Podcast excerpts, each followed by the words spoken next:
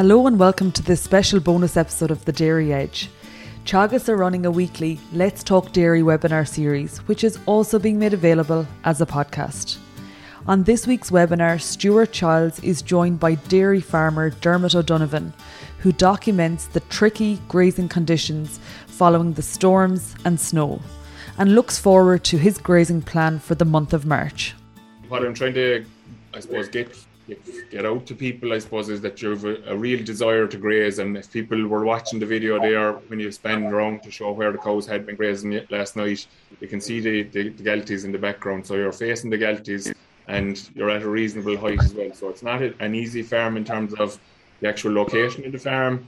Soil type isn't too bad, but it would be would be tricky. Um, and the other major obstacle that you have is, as you said, you, in, as you mentioned in the video there, you're traveling on tar road, and what you mean by that is you have to go out onto public road in order to get onto onto some, a lot of your grazing platform. So it would be very easy for Dermot O'Donovan to say, "We'll just leave him in the shade now until we know that things are going." So going to be okay. So, what's your motivation, or what really drives you to get the cows out all the time, Dermot? Um, I just I actually love grass. Uh, it makes labour around the yard a lot easier. Uh, cows are content. I think cows are happier to be on grass. Uh, obviously, output from the cows is better uh, solids. Um, it just really frees up the day around the yard. Um, like since since since uh, we've been focusing on grass here, uh, kilos of milk solids have improved tremendously from grass. Like, um, yeah, and like basically, if you don't graze grass early, you won't grow, grow the same tonnage in the year. Um, so, like trying to get ten grazings per year from each paddock would be the key, really.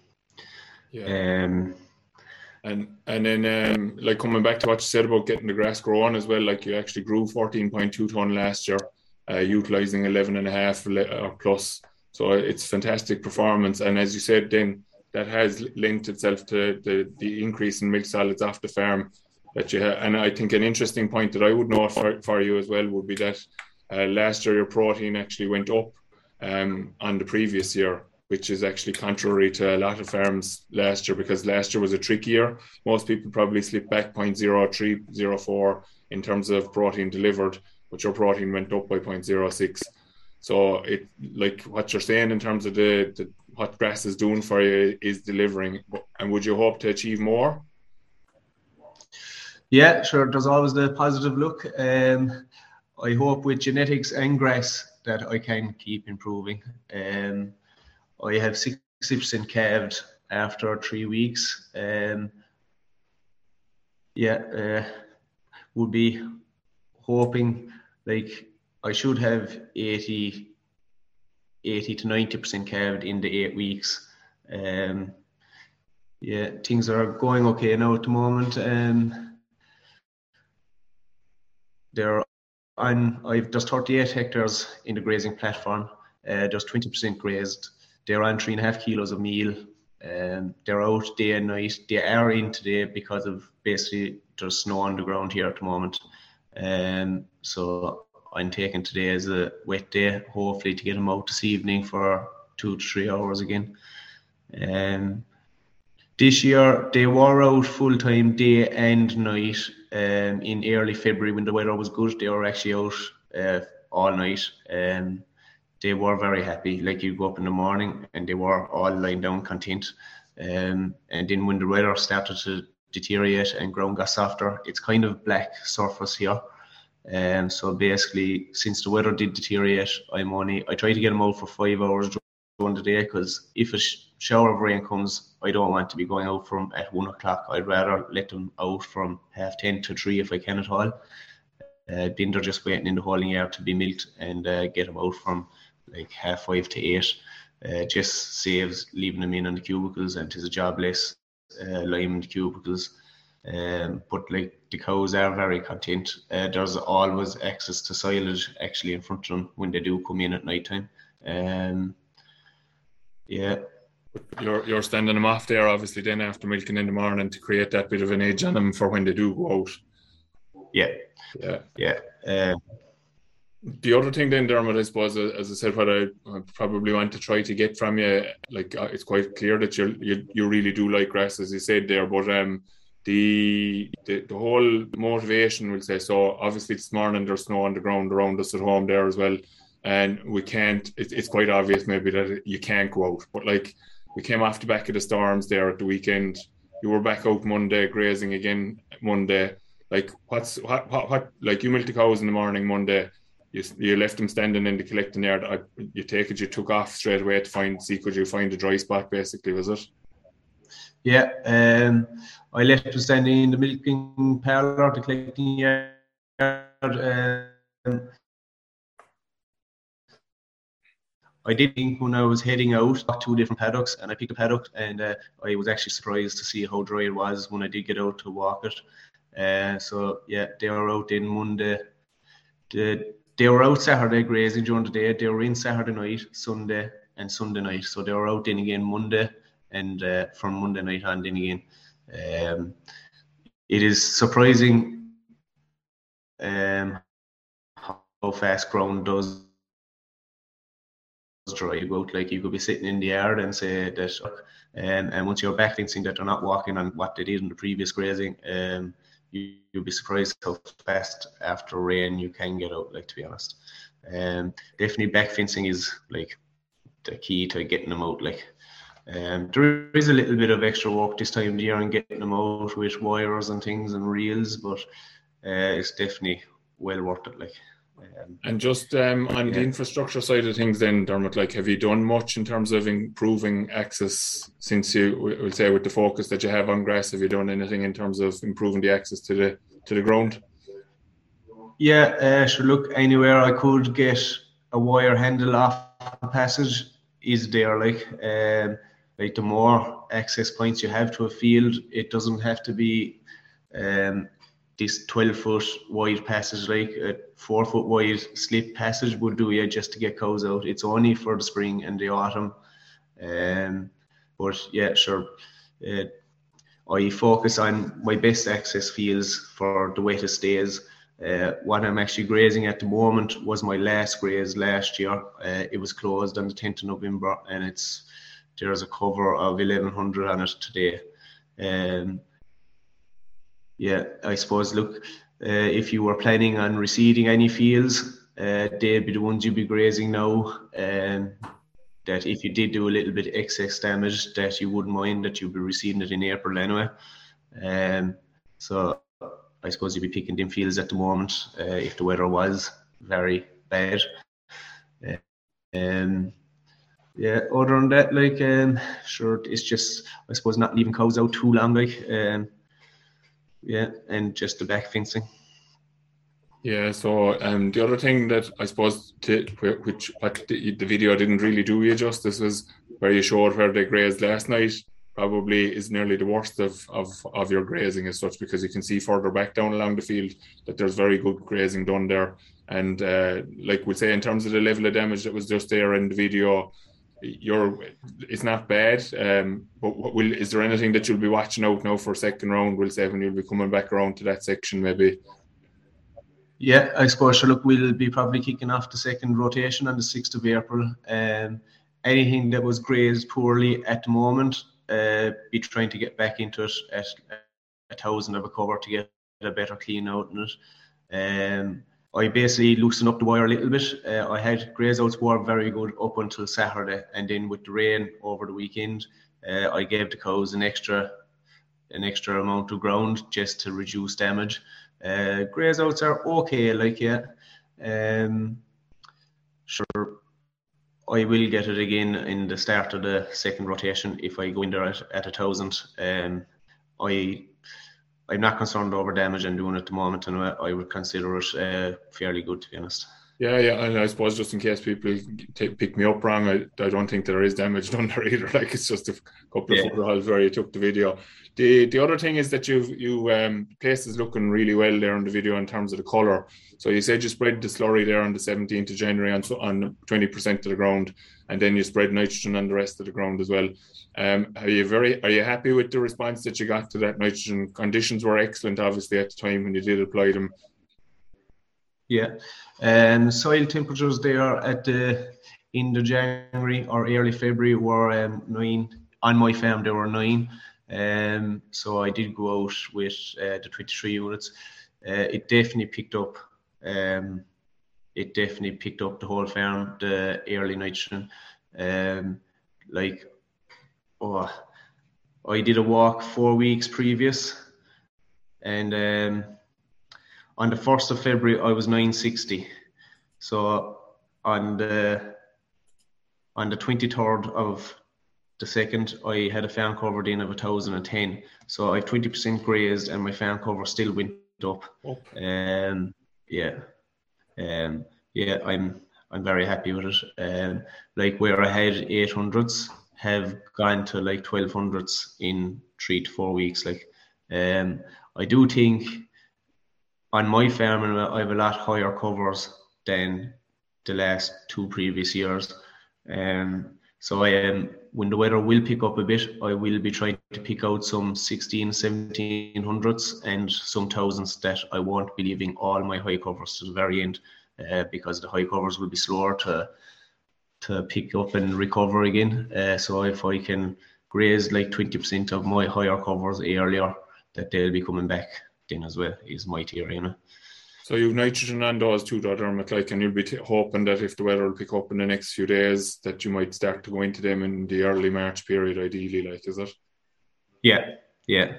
Um, I would say the paddocks that I've grazed now, I'd be hoping none of them got slurry. I'd be hoping to follow them with slurry, you know, as well, like um, two and a half thousand gallons of slurry uh, on anything that will be grazed and has been grazed. Um, so that's my plan. On it. Very good. And uh, there's a question in then. Do you have any kind of rough, uh, would you be able to give us a rough idea in terms of the amount of silage that the cows are getting, will say, consuming overnight? Like, um, I have it in as, it's in as uh, two kilos. Okay. Yeah.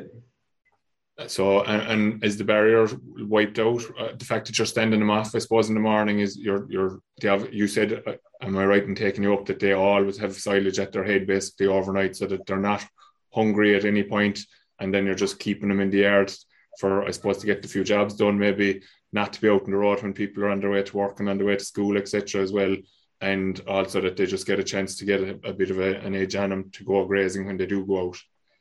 Yeah, um, like when I come up to go milking in the morning, uh, there is silage in front of them at seven o'clock. So I bring them down to the milking yard um, at around half seven or whatever.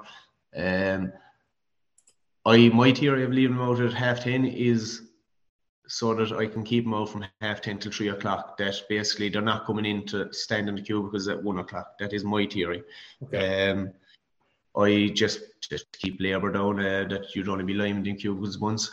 Um, yeah, so they're wait they are waiting in the from milking, from the time of milking, we say, um, to the time of feeding calves and things. I wait till I have all my jobs done, and then they're left out at the half ten.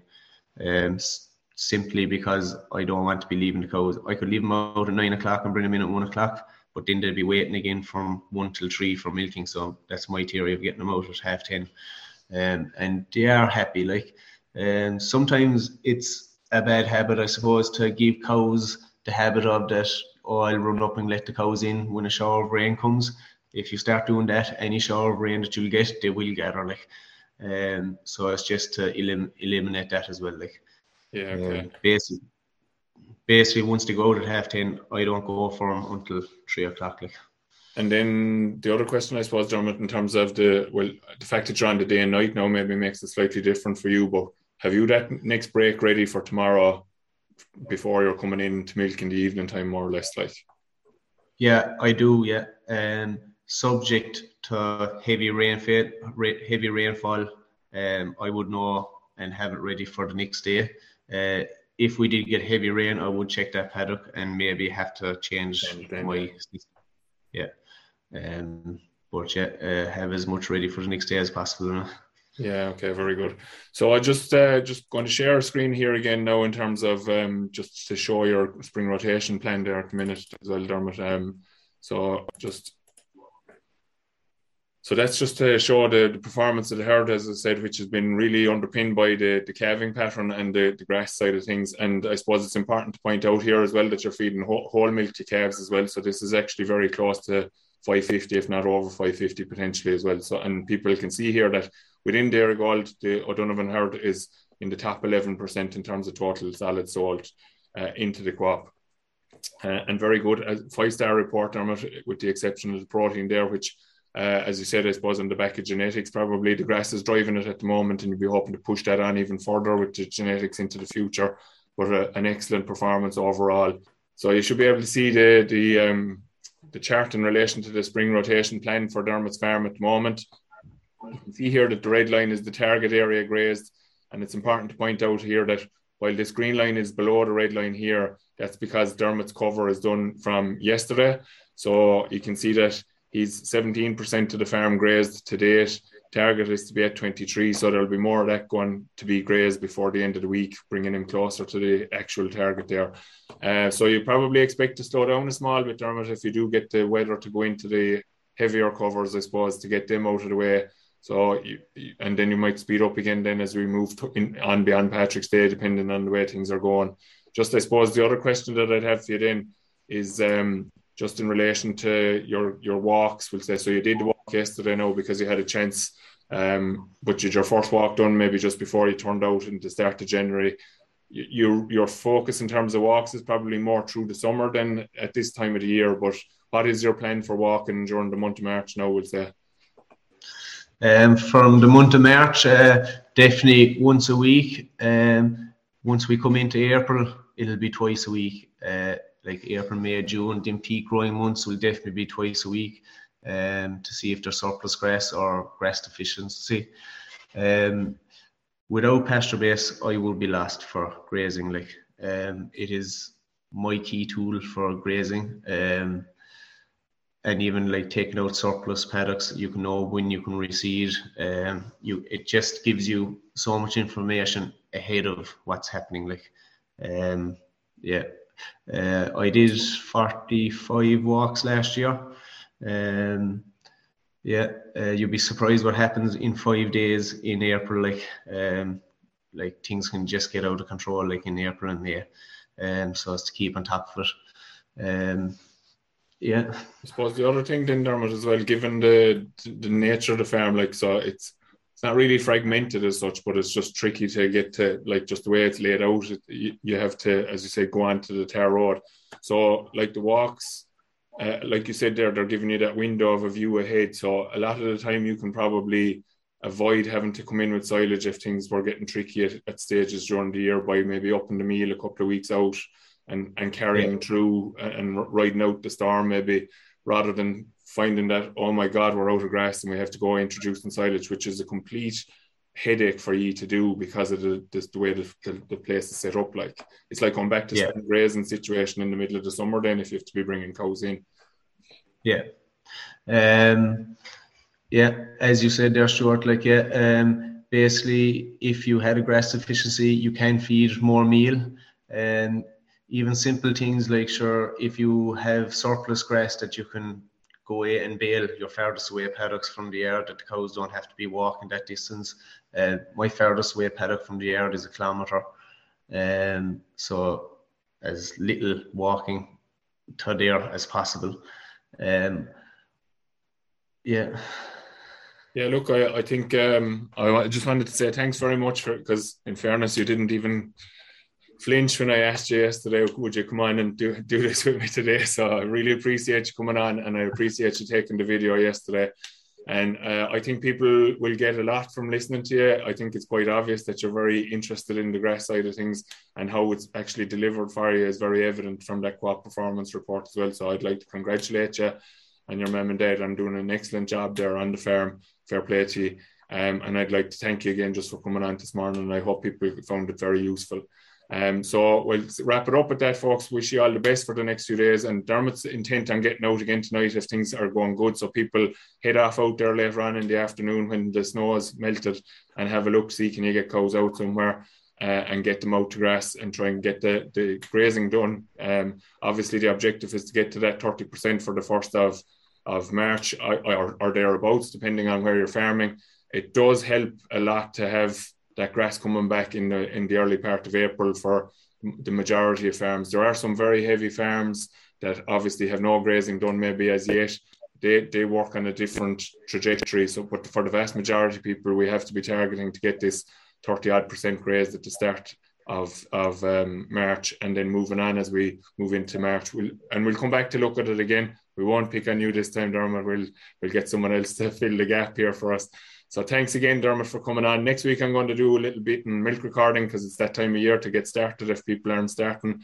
Um, and maybe in the meantime might be a chance to, for people to take, think about making that phone call to their milk recording organisation to start organising the recordings. And Emma Louise has a podcast done on it this week as well that people should tune into as well. So we wish you well for the week. Thanks a million again, Dermot. Really appreciate you coming on. Uh, wish you all well for the week and take care, everyone. And thank you.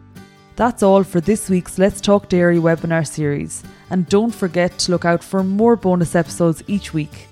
I'll be back with our usual Dairy Edge interview on Monday, so do listen in then. I'm Emma Louise Coffey, and thanks for listening.